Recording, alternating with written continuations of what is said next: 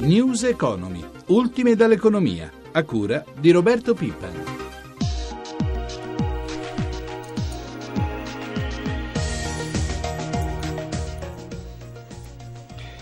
Martedì 27 maggio, buongiorno da Vittorio Cota.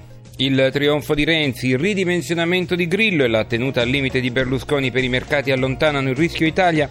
Piazza Affari vola, il BTP torna sotto il 3% e lo spread si blocca a 156 punti base.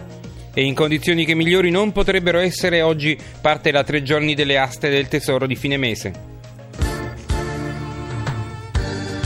Ma andiamo subito in diretta con i mercati. Buongiorno da Alberto Barbagallo dalla redazione di Milano. Buongiorno. Allora, dopo la chiusura da record di ieri, che previsioni ci sono per l'apertura di oggi di Piazza Affari e delle altre borse europee? Guarda, si prospetta un avvio incerto a giudicare dai future sugli indici. Probabilmente meglio delle altre dovrebbe andare la borsa di Londra, che ieri con New York era chiusa per festività. Certo, con il più 3,6% il rialzo di tutti i 40 titoli maggiori, la nostra borsa ieri ha festeggiato. Chi settimana scorsa monetizzava i guadagni maturati da inizio anno è tornato a comprare. Un po' scommette su riforme e privatizzazioni, un po' su quel che annuncerà la Banca Centrale Europea settimana prossima contro i rischi di deflazione. E per quanto riguarda spread e rendimento?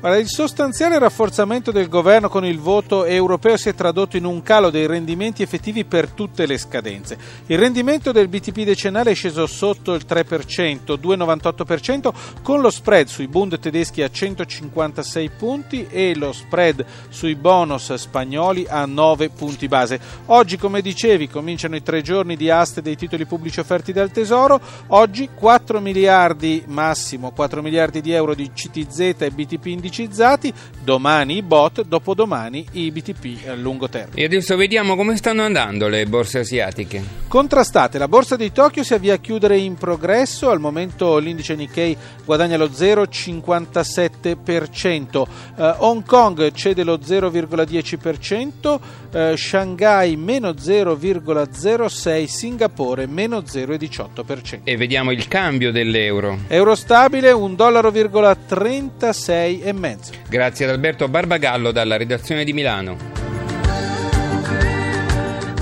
E parliamo ancora di mercati con Davide Biocchi, analista di Directa. Buongiorno Biocchi.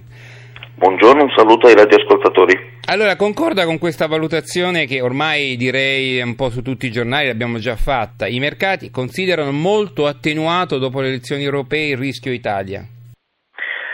Sì, per due motivi direi.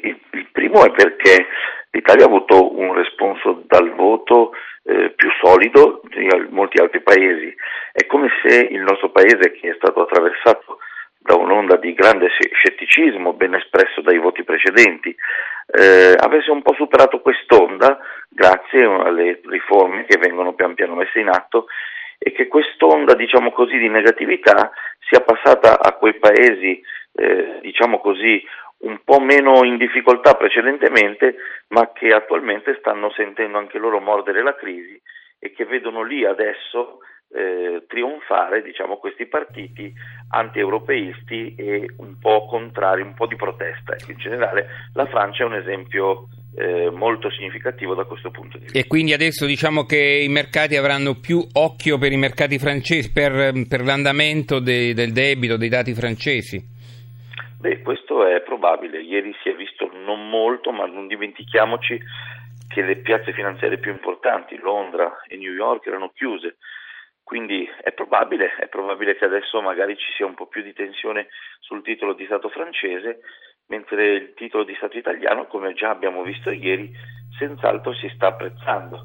Eh, e siccome la borsa dipende molto dai titoli di Stato, con i titoli di Stato che recuperano ne beneficiano subito, immediatamente le nostre banche e a pioggia tutto il mercato. Biocchi, un'ultima domanda. Dunque, la palla, diciamo, passa a Draghi a questo punto, perché non c'è altro che l'attesa di questo benedetto 5 giugno e a suo giudizio sarà il giorno che l'Europa attende da mesi, finalmente la BCE farà qualcosa di concreto?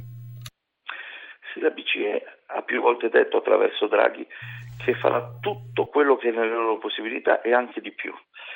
E adesso però si attendono i fatti e siccome questo voto, soprattutto dei paesi importanti come la Francia, ha praticamente dato una spinta da questo punto di vista e l'Italia dove il voto è stato diverso ma eh, dove Renzi ha già detto che lui ci tiene che l'Italia conti di più in Europa, tutti spingono perché la BCE agisca e credo che adesso sia impossibile non farlo per eh, la governance e per Draghi.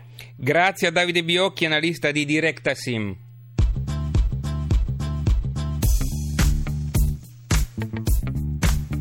7.43 lasciamo i mercati ed occupiamoci di infrastrutture. Roberto Pippan ha incontrato il ministro Maurizio Lupi e con lui ha affrontato temi che vanno dal decreto casa alla situazione degli aeroporti. Sentiamo l'intervista.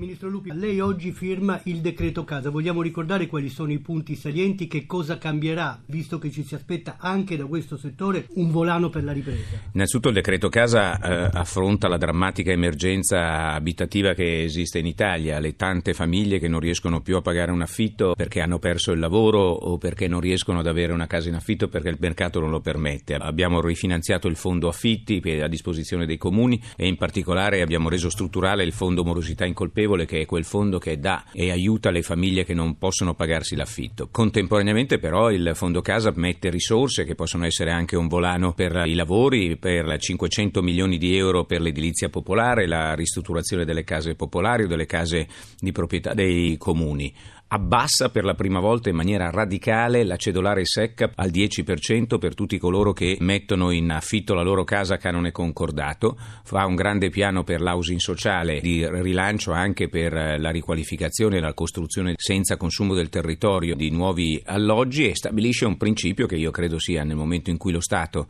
ti sta dando una mano a te che non ce la fai, stabilisce un principio fondamentale che è quello che se occupi abusivamente una casa e non eh, sia essa di proprietà pubblica che di proprietà privata, stai violando la proprietà privata, il diritto, e quindi non hai diritto all'allacciamento alla luce, del gas e dell'acqua.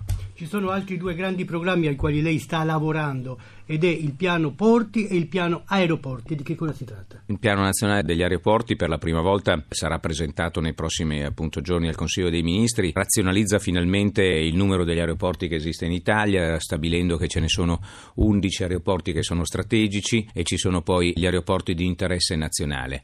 Finalmente si capisce che bisogna smetterla con la concorrenza tra piccoli aeroporti uno con l'altro, magari a, a distanza di 50-100 km nella stessa regione. La sfida che noi abbiamo del sistema aeroportuale italiano è quello di fare iniziare a integrarsi e a fare sistema. Devono essere presentati i piani industriali, se questi piani industriali non vengono raggiunti dagli aeroporti nel giro di tre anni è evidente che non possono più attingere a risorse pubbliche. Ci sono novità per l'Italia? Questa settimana potrebbe essere decisiva.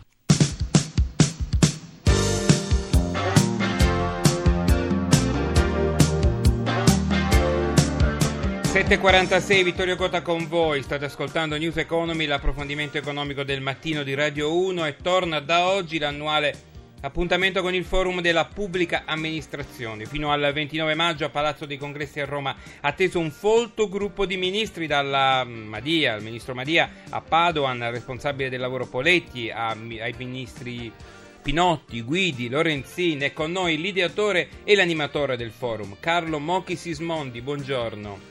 Buongiorno a lei e a tutti gli ascoltatori. Allora, diciamo che non potrebbe essere un momento migliore per il forum dopo l'annuncio del ministro Madia di una riforma, la definita RUSPA, per la sì. pubblica amministrazione.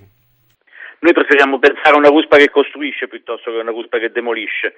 Pensiamo che un, um, sia un forum interessante, in linea di massima i grandi punti della riforma cioè i punti relativi alla dirigenza, relativi ai risparmi che si possono fare con i tagli degli enti, relativi alla digitalizzazione, cercheremo di metterli tutti a fuoco sia in orizzontale guardando come possono cambiare tutta la pubblica amministrazione, sia in verticale guardando le singole politiche, quindi lei ha nominato giustamente la sanità col ministro Lorenzini, il lavoro col ministro Poletti, la, la, la, il monitoraggio della spesa col ministro Padoan e poi avremo la riforma degli enti locali col ministro Lanzetta, poi avremo l'ambiente con il ministro Galletti, il, i fondi comunitari col sottosegretario Del Rio. Andremo in fondo, cominciando oggi con Marianna Madia, che risponde alle sollecitazioni di imprese, aziende e mh, mm, cittadini sui vari temi, dando un po' le linee di guida, ma anche ascoltando. Direi che il passo nuovo in questo senso è che questi questo ministro si è messo in un atteggiamento di ascolto, di ascolto che mi sembra ecco. molto positivo. Ma che Sismondi, è arrivato il momento della riforma di quello che sino ad oggi è sembrato immutabile, cioè l'intangibilità assoluta del posto pubblico?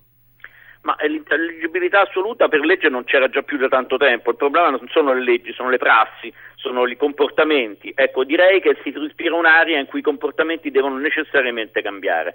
Io mi auguro che non ci sia un'ennesima riforma che ci riempa di nuovo di leggi, ma ci sia un'attenzione, una cura continua, una costanza, un impegno quotidiano perché queste leggi che già ci sono diventino comportamenti. Questo abbiamo bisogno e, e, val- e ci sia una valutazione vera di chi questi comportamenti li cambia e di chi invece non vuole cambiare. Forse ecco. è arrivato il momento che si metta da parte. Parliamo di dirigenza. Quando i dirigenti della PA della pubblica amministrazione saranno trattati come quelli privati, cioè chi sbaglia o non porta risultati va a casa senza se e senza ma. Ma io direi che questa, questa, legge sulla dirigenza, queste riforme impostate sulla dirigenza sono due punti fondamentali. Uno, la carriera non è più basata sullo status, sul posto fisso e sul, e sul, ruolo, sono un dirigente della Presidenza del Consiglio di prima fascia, ma è basata sugli incarichi e sul controllo dei risultati, cioè come in tutte le aziende private. Io faccio il dirigente in un'azienda, se vado bene rimango, se non vado bene vado a cercare un'altra azienda, o non mi va bene a me l'azienda, vado a cercarne un'altra. E la seconda è il tema di legare la retribuzione all'andamento generale del Paese, quindi legarlo più quelli che in gergo beh, si chiamano gli outcome, beh. cioè diremmo gli esiti delle politiche piuttosto che a quanto ho fatto bene. Posso bene, aver fatto benissimo, ma, ma, i cittadini non se ne sono accorti, la vita non è cambiata. La ringrazio. Ringrazio Grazie Carlo Monti Sismondi, ideatore e presidente del forum dell'APA. Vi ricordo che potete riascoltare le puntate di News Economy scaricando il podcast dal sito www.radio1.rai.it. Per oggi abbiamo concluso. Appuntamento a domani da Vittorio Cota. Buona giornata con Rai Radio 1.